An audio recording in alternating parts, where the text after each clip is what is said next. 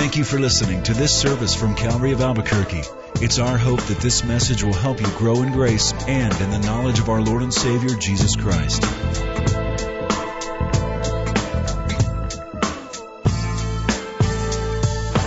I got to admit, I feel a little sad today in closing out our study on the life of Paul. I have grown so much to appreciate and love this man in the last six months as I pored over writings about him, um, read again the scriptures that we have read together. And uh, it's going to sound kind of dumb, but I found myself even getting a little emotional this week as I considered Paul's final days on the earth. It's like I'm saying goodbye to a friend, see you later in heaven, even though um, we're going to read more of him in, in years to come. Um, the name of this message is Rome, Sweet Rome. It was the place Paul had always wanted to go. And let's begin with prayer before we even start reading this morning. Heavenly Father, in this final study that we have together in Paul's long road to Rome, we pray that on our own journey, our own road, that our priorities, our decisions, our goals, our plans would all be in accordance with your perfect plan for our lives. We want to make a difference. We don't presume to think we could make the kind of difference Paul made, but you've given us some sphere, some platform to do that. We pray that we would do it faithfully. In Jesus' name. Amen. I wonder if you've heard about a guy named Yitzhak Kaduri. He was uh, 108 years old when he died. He was a rabbi in Jerusalem who died in January of 06 at 108, they say.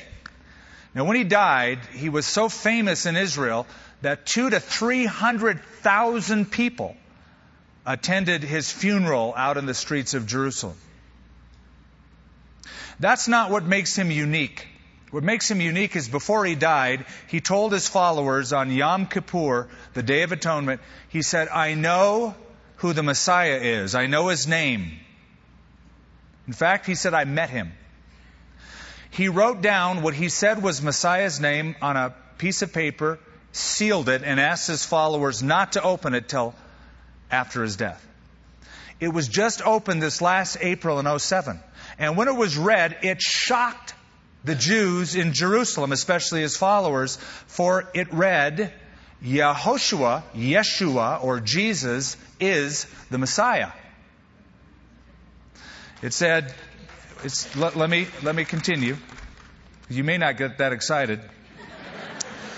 Many have known his name but not believed that he is the Messiah. Now, we're unsure as to exactly whom he was speaking because he had very different ideas of the Messiah. If you read his writings, you might think it's Jesus, the one we know, you might not. But now you compare Yitzhak Kaduri with another rabbi who came to Christ. We've been studying him, Saul of Tarsus. He didn't rattle a few cages, he shook the world. And he has been shaking it for the last 2,000 years in his writings. Saul of Tarsus, aka Paul the Apostle. His conversion is so dramatic, it's mentioned three times in the book of Acts. And we've been studying that. We followed him. We followed him from the synagogue in Jerusalem where he told the men to go ahead and kill Stephen, the first martyr. We followed him on the Damascus Road when he himself was transformed. We saw him preaching in Damascus till he had to get kicked out. We followed him down to Arabia for about three years, where in solitude he reassessed his life. We followed him back to Jerusalem, where he preached it up again and created a stir and had to be taken out back to Tarsus, his hometown, where he spent up to seven years until Barnabas called for him to go to Antioch. And at Antioch, he started his ministry. From Antioch, we followed him on three missionary journeys around Galatia, Asia Minor, Macedonia, Greece, and then finally on that long boat ride and shipwreck to Rome. We have seen a soldier. We have read about and studied an uncompromising, unrelenting preacher of the gospel. And I want to ask this question in, in closing out the study on the life of Paul. What kind of statement are you making with your life? If you think about your goals, your plans, your dreams, what are you doing now that will leave a legacy for later on? Think about life for just a moment. Let me frame it a little bit differently. Tim Hayman writes In the average lifetime, the average American spends three years in business meetings. It's way too long. Three year, 13 years watching television. Way too long is right. We'll spend $89,281 on food, consumes 109,354 pounds of food, makes 1,811 trips to McDonald's. No wonder we got problems. Spends $6,881 in vending machines. Will eat 35,138 cookies. I don't know how they figure this stuff out. And 1,483 pounds of candy. Will catch 304 colds will be involved in six motor vehicle accidents and will be hospitalized eight times. That's the average for men. Twelve times is the average for women. Don't ask me to go there. And will spend 24 years sleeping. All of that, and then you die. And that's it. So that's the question. What are you doing in all of this to leave a legacy? What kind of a statement are you making with your life? There's a cathedral in Milan, Italy, that has three arches as you go in.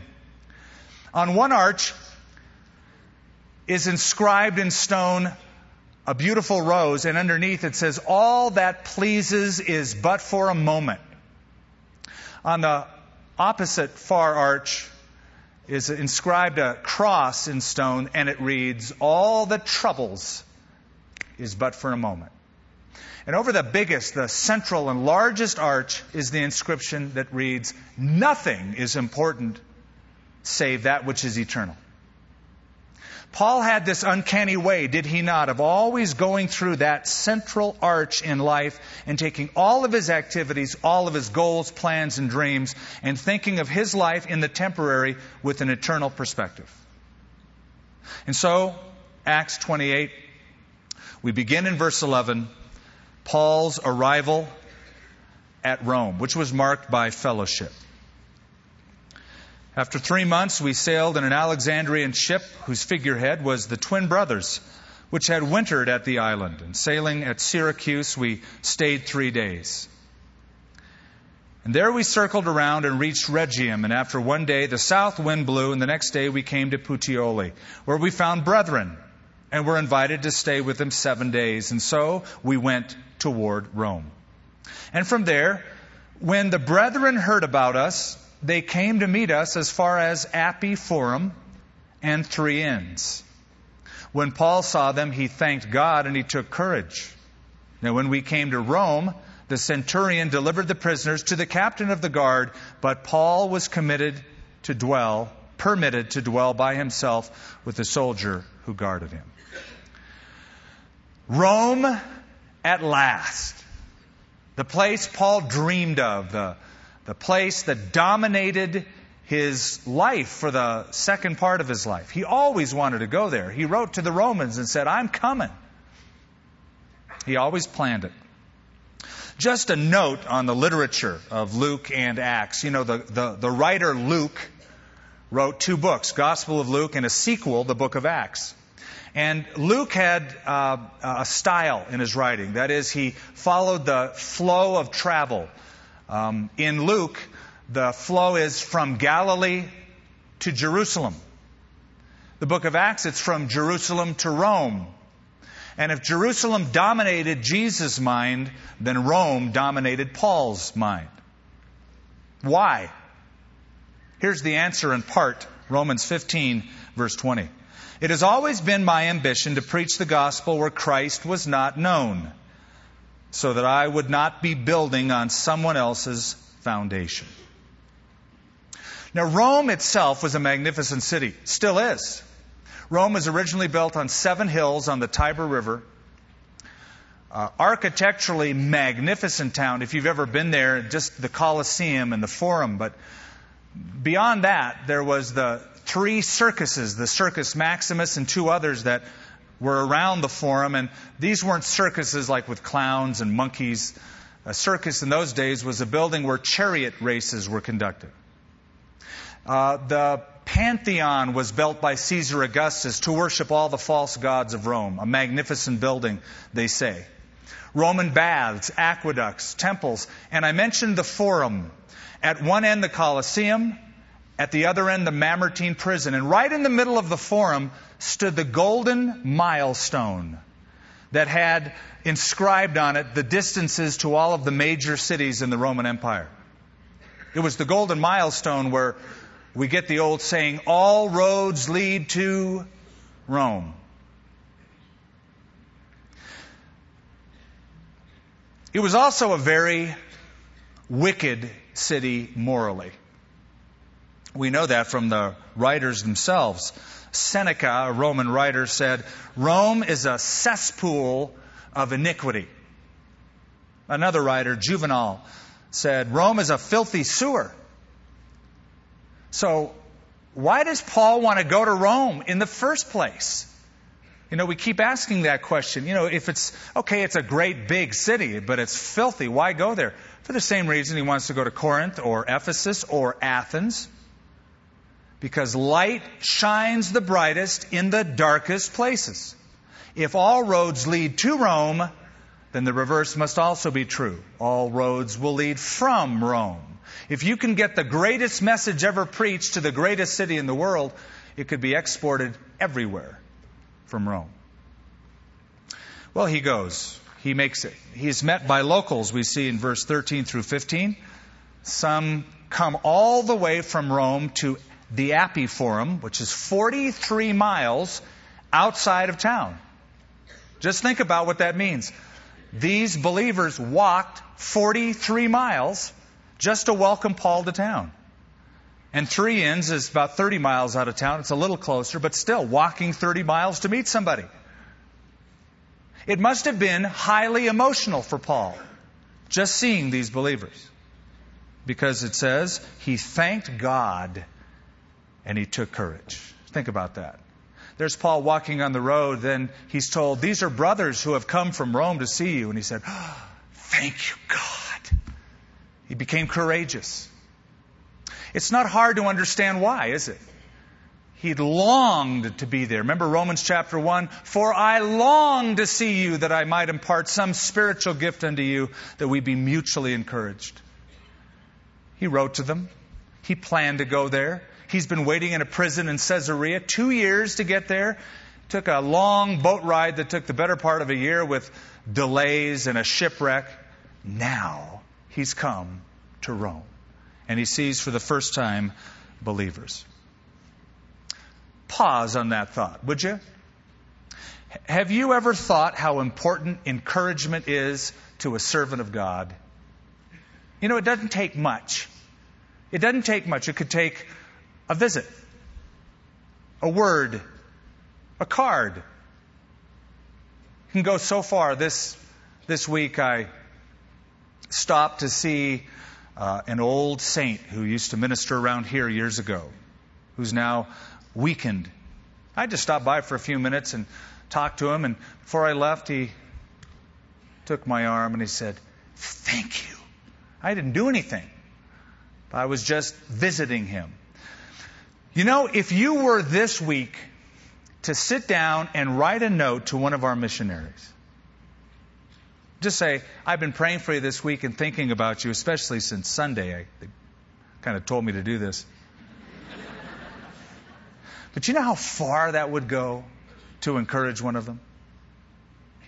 Listen to this. Paul writes, 2 Corinthians chapter 7 verse 6. Nevertheless, God, who comforts the downcast, comforted us by the coming of Titus. Titus didn't do anything. He just came. And that was enough to bring comfort. Just to see him did it for him. Well, simple encouragement has a way of greasing the gears of ministry and making a servant of the Lord, a missionary, an apostle like this, just gain enough courage to say, I'm going to go all the way. I'm not going to quit. A little boy at home showed how important encouragement was when he said to his dad, Let's play darts, Dad. Here's how it works. I'll throw them, and you say, That was wonderful. little boy just knew he needed Dad's encouragement. Well, let's go to verse 17 now and see how it's not just the arrival that marked the stay in Rome, but the gospel. For we read, it came to pass after three days that Paul called the leaders of the Jews together. So when they had come together, he said to them, Men and brethren, though I have done nothing against our people or the customs of our fathers, yet I was delivered as a prisoner from Jerusalem into the hands of the Romans who, when they had examined me, wanted to let me go because there was no cause for putting me to death. But when the Jews spoke against it, I was compelled to appeal to Caesar, not that I had anything of which to accuse my nation. For this reason, therefore, I have called you to see you and to speak with you, because for the hope of Israel I am bound with this chain.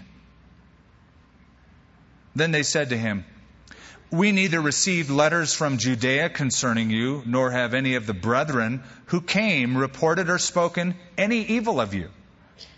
But we desire to hear from you what you think, for concerning this sect, we know that it is spoken against everywhere. That word sect is a very interesting word. It's heresy, actually. Ah, yeah, we've heard about this Christian heresy. We, would like to know your opinion. So, verse 23, when they had appointed him a day, many came to him at his lodging, to whom he explained and solemnly testified of the kingdom of God, persuading them concerning Jesus from both the law of Moses and the prophets, from morning till evening. And some were persuaded by the things which were spoken, and some disbelieved. So, when they did not agree among themselves, they departed after Paul said one word. Listen to his last, final message to these leaders. The Holy Spirit spoke rightly through Isaiah the prophet to our fathers, saying, Go to this people and say, Hearing you will hear and shall not understand, and seeing you will see and not perceive. For the hearts of this people have grown dull. Their ears are hard of hearing. Their eyes they have closed, lest they should see with their eyes and hear with their ears lest they should understand with their hearts and turn so that I should heal them. Therefore, let it be known to you that the salvation of God has been sent to the Gentiles, and they will hear it. He spoke from years of experience when he said that one. When he had said these words, the Jews departed and had a great dispute among themselves. Then Paul dwelt two whole years in his own rented house and received all who came to him. Okay, here's the flow of Paul's time at Rome. He comes and he rests for three days. It's not very long when you think of the boat ride he's been on. Three days later, he's back to work. He's a steward of the gospel. So he brings the Jewish leaders in. That's the first thing he does in Rome is to get the Jewish leaders. Now, have you noticed a pattern with the apostle? Whether he is in Lystra, Derbe, Iconium, anywhere, he first goes to a Jewish synagogue because he's Jewish. He's a rabbi. He always starts there. He never bore any animosity toward the Jewish nation, even though they accused him falsely and persecuted him in every city. You know, you'd think after a while, forget the synagogue, I'm going to go right to the marketplace. He never did that. That was his pattern. And he tells us in Romans 1 I am not ashamed of the gospel of Christ. It is the power of God to salvation for everyone who believes, for the Jew first, and also for the Gentile. Paul's passion was the gospel. You will never understand Paul's life at all until you understand this key. What drove this man forward in life, all the way to his death, was one thing and one thing only, and that is the message of the gospel. He loved to watch people's lives changed. I mean, what would make him go from place to place to get beat up, thrown in jail, kicked out of town, go to the next town, beat up, thrown in jail, every year, year after year, in every place?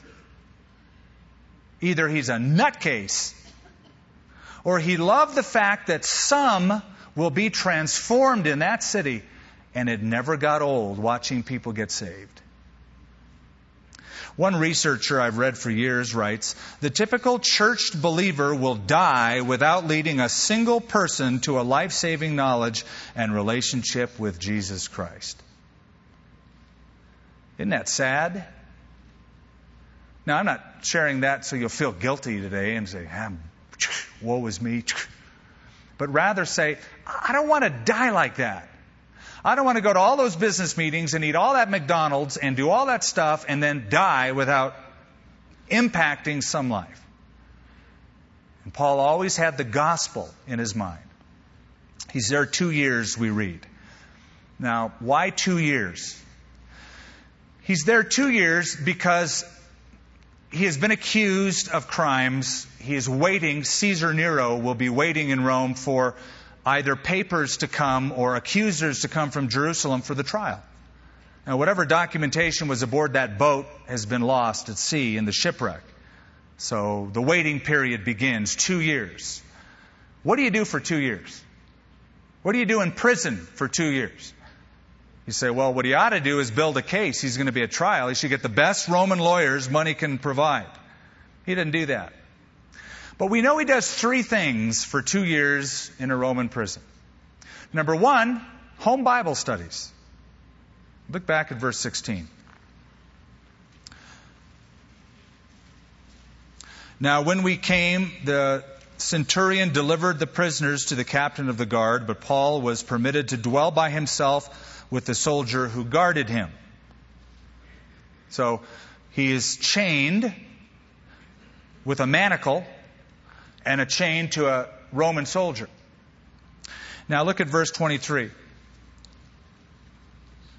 When they had appointed him a day, many came to him at his lodging, to whom he explained and solemnly testified. Verse 30 Paul dwelt two whole years in his own rented house. Paul was under what is called house arrest. That is, he couldn't leave his house. He had to pay for it, he had to rent it, but he couldn't leave it. So that means people could come to him, and people came to him. We know that church leaders came to him, and he discipled them. We know that because he wrote a letter from this prison, the letter of Colossians. And he talks about those leaders by name Tychicus or Tychicus, Aristarchus, Justus, and Epaphras, all mentioned. Then also, Jewish leaders came, as we saw in what we read. He invited them into his house. Look at verse 23, this home Bible study. That he was explaining and solemnly testifying and persuading them, and keep reading in verse 23, from morning till evening. Don't picture this Bible study as an hour Bible study and then they take a break for cookies and punch. This was a 10 to 12 hour dialogue from the Old Testament persuading people that Jesus was the Messiah. This was the most exciting Bible study in history. Did you know that your home can be a place of ministry? I mean, think of it this way. You could, Lord willing, if, if He leads you in that, you could open up your home once a week, once a month, for a home fellowship. Here's a thought. Invite some neighbors Wednesday night to the Bible from 30,000 feet. Hey, have you ever wondered what the Bible message is all about? We're going to do an overview of it. Come Wednesday night, then come back to our house Sunday night. Meals on us. And let's discuss the relevance of the Bible for your life. Okay. Now, verse 24 this is what happened, and this is what you can expect to happen. It says, Some were persuaded, and some disbelieved. We can't expect anything different, can we? You're going to share a message with a group of people, or with a few people, or with your neighbors or family, and some will believe and some will reject. But learn to rejoice in those who believe, or the one who believes, that one or two or few who respond. Remember, Jesus said that the kingdom of God was like a guy who sowed seed out in a field. Remember that parable? 25% didn't even hear. It fell up by the wayside, and they wanted nothing to do with it. Another 50% had an emotional, temporary response, and only 25% of the hearers in that parable any bore any kind of fruit at all. And Jesus said, that's what the kingdom of God is like. So some will believe and some will disbelieve. So we know that Paul, while he was in Rome for two years, had home Bible studies. Second thing he did was personal evangelism. I already drew your attention back to verse 16 and verse 30 and said that Paul was chained to a Roman guard. This was house arrest.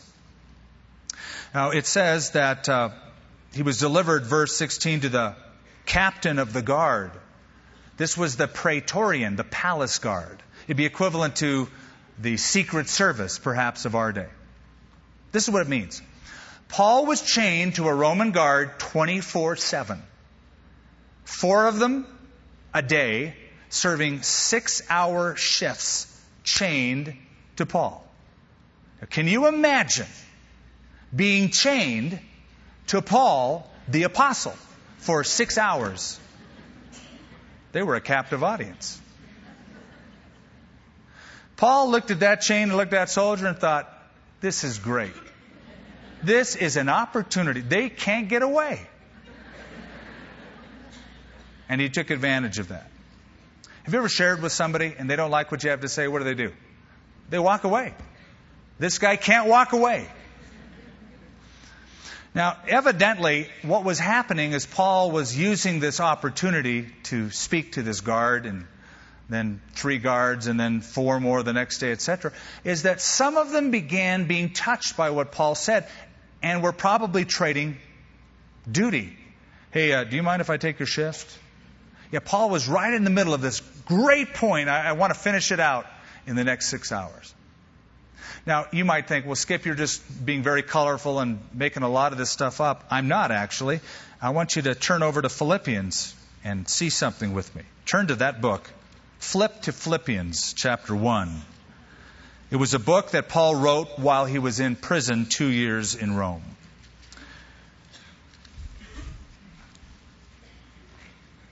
Verse 12. But I want you to know, brethren, that the things which have happened to me, my imprisonment, have actually turned out for the furtherance of the gospel, so that it has become evident to the whole palace guard, that's the Praetorian guard, and to all the rest that my chains are in Christ.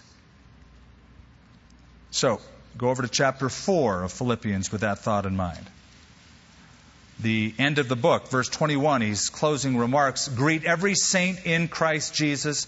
The brethren who are with me greet you. All the saints greet you, but especially those who are what? Caesar's household. How did he ever manage to get anyone in Caesar's household saved? He was chained to the elite guard. And evidently, they started getting saved and telling other soldiers and telling people so that there's a revival in Caesar's household. This is cool. And notice that Paul writes in chapter 1 I want you to know that the things that have happened to me have happened for the furtherance of the gospel. He didn't say, Yeah, I'm in prison. It's horrible. I hate it. He goes, Guys, listen. What has happened to me has allowed me to preach the gospel. How else would these guards ever be reached unless I was in jail? Being able to share with them. So we know he had home Bible studies. We know he did personal evangelism. And we know, number three, that he wrote books or letters. Philippians, Colossians, Ephesians, the book of Philemon were all written from this first Roman imprisonment during those two years. I got to tell you something. I'm glad Paul was in jail. Aren't you? You wouldn't have those books otherwise. And by the way, of all of Paul's writings, they're the most Christological, Christ centered, Christ exalting books. He wrote them during that time. Home Bible studies, personal evangelism, and writing all while he is in jail.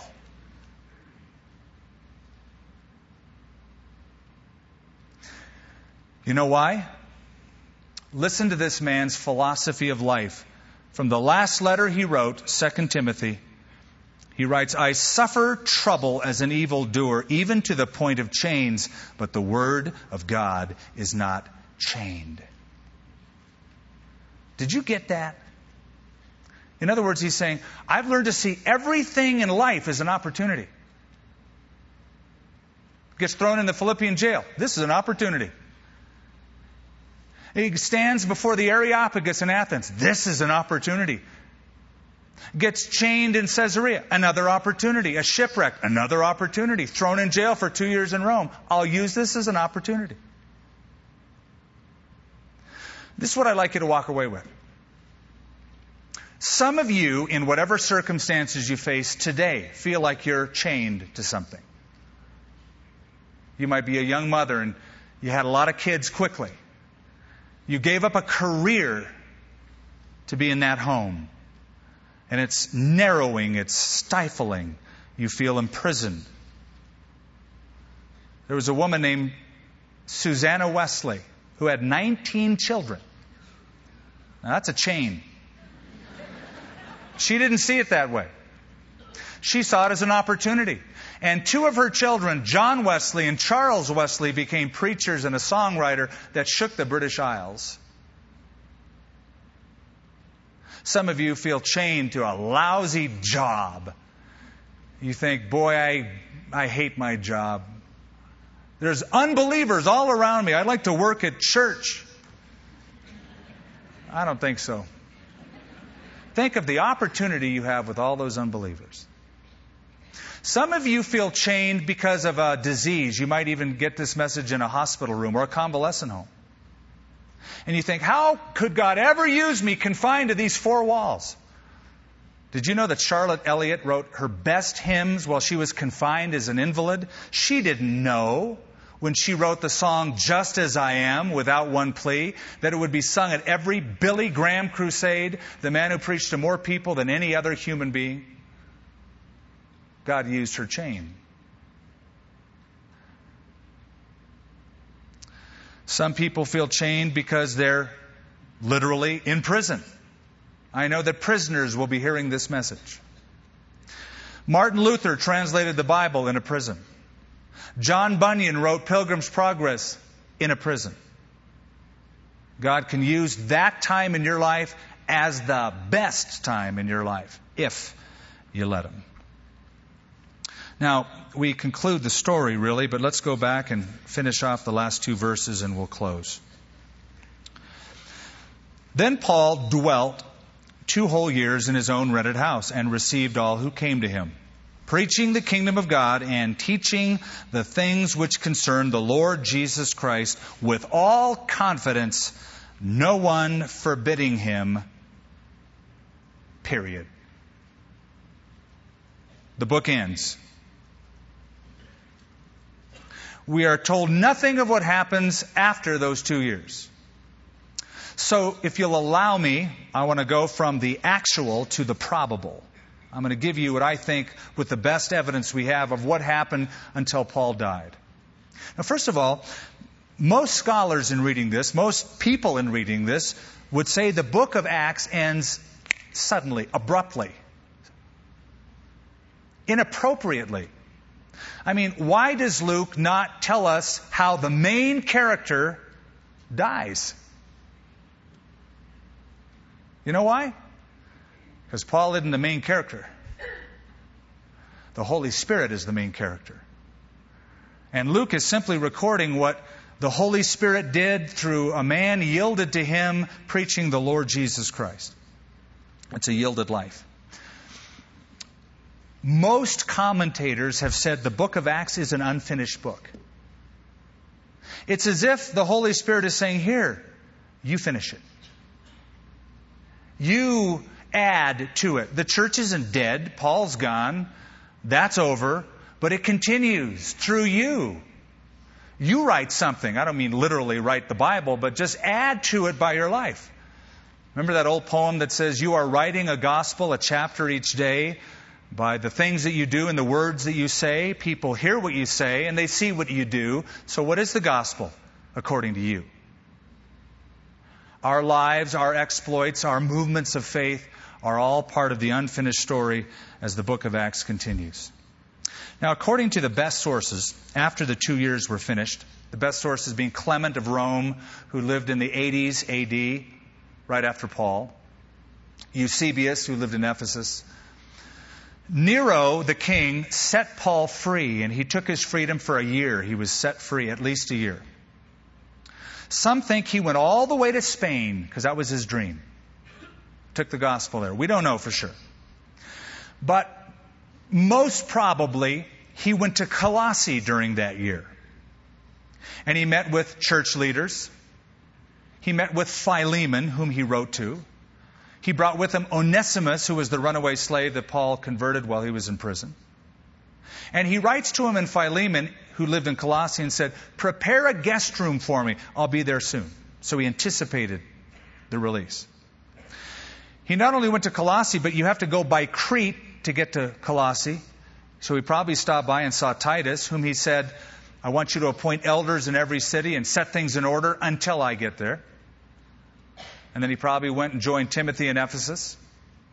History tells us that he was arrested in Troas and brought back to Rome for his final imprisonment. This time he wasn't under house arrest. This time it wasn't as convenient for two years. But he was placed in the Mamertine prison in the Forum. Mamertine prison is a hole in the ground, no windows, but a hole that goes to the top where food is let down. It's smelly, dark, and that's where Paul spent his final days, the Mamertine prison. I've been there twice. Here's what I've in- noticed about the Mamertine prison today nobody goes there. You get a few stragglers who've heard about it and they'll go down and look at it. It's funny because not far away, thousands of people are in line every day to go to the Vatican. The Vatican wouldn't exist were it not for the Mamertine. Paul's final days on earth were spent in the Mamertine prison. And in that last imprisonment, he wrote a final letter to his apprentice, Timothy. Second Timothy is the last book ever written by Paul, shortly before his death, perhaps even hours. I'm going to read three verses out of it. He writes to Timothy, I am already being poured out as a drink offering, and the time of my departure is at hand. I know I'm going to die soon. I have fought the good fight. I have finished the race. I have kept the faith. Finally, finally, there is laid up for me a crown of righteousness, which the Lord, our righteous judge, will give me on that day, and not to me only, but also to all who have loved his appearing. Paul was taken to the Basilica Julia, built by Julius Caesar, where he stood trial and heard his death sentence. Then he was taken outside of Rome, somewhere on the Ostian Road, where he was beheaded, tradition tells us. And I'm going to borrow from two authors. One is A.T. Robertson, who recounts probably what happened. The crowds flowed into town. Some were going out. Paul was only a criminal going to be beheaded. Few, if any, of the crowd would know or care anything about him. At a good place on the road, some miles out, the executioners stopped. The block was laid down. The executioner stood ready, axe in hand. The men stripped Paul, tied him, kneeling upright, to the low pillar, which exposed his back and his neck. The lictors beat him with rods for the last time. He groaned and bled from his nose and mouth. And then, without a hint of hesitation, the executioner frowned as he swung the blade down, swiftly hitting its mark with a dull thud the head of the greatest preacher of the ages rolled upon the dust of the ground. In that brutal moment, Paul moved from Rome to home, from the imperial city to the eternal city. Paul the prisoner was set free. absent from the body, present with the Lord. But his writings went on, didn't they? Yitzhak Kaduri rattled some cages in Jerusalem and in the Jewish world. Paul the Apostle shook the world. So the story ends abruptly. Maybe it's supposed to, maybe you're supposed to finish it. The story continues through your life. Maybe for some, this end of Paul's life could be the beginning of your long road, your journey to heaven. Hey, you want an exciting life? Get saved. And get busy doing God's work. Give your moments to Christ and see what He'll do. Oh, never have a boring moment. I can guarantee you that. It won't always be the funnest, most, all won't always be the most comfortable or most convenient, but you want an adventure. This is it. Heavenly Father, we bless your name today. In closing out the story of, besides Jesus, the greatest preacher who ever lived, Paul the Apostle. We've been moved by his life, his example, his motivation. But Lord, we too have been given as stewards the message of the gospel to learn, to understand, to articulate, to proclaim. May it be our motivation. In Jesus' name, amen. Thank you for listening to this service from Calvary of Albuquerque. If you would like more information about what you've heard in this message or about Calvary of Albuquerque, please visit our website at www.calvaryabq.org. If you have made a decision to follow Christ or would like someone to pray for you, please leave a message with our Prayer Watch line at 505 344 3658. Thank you and God bless.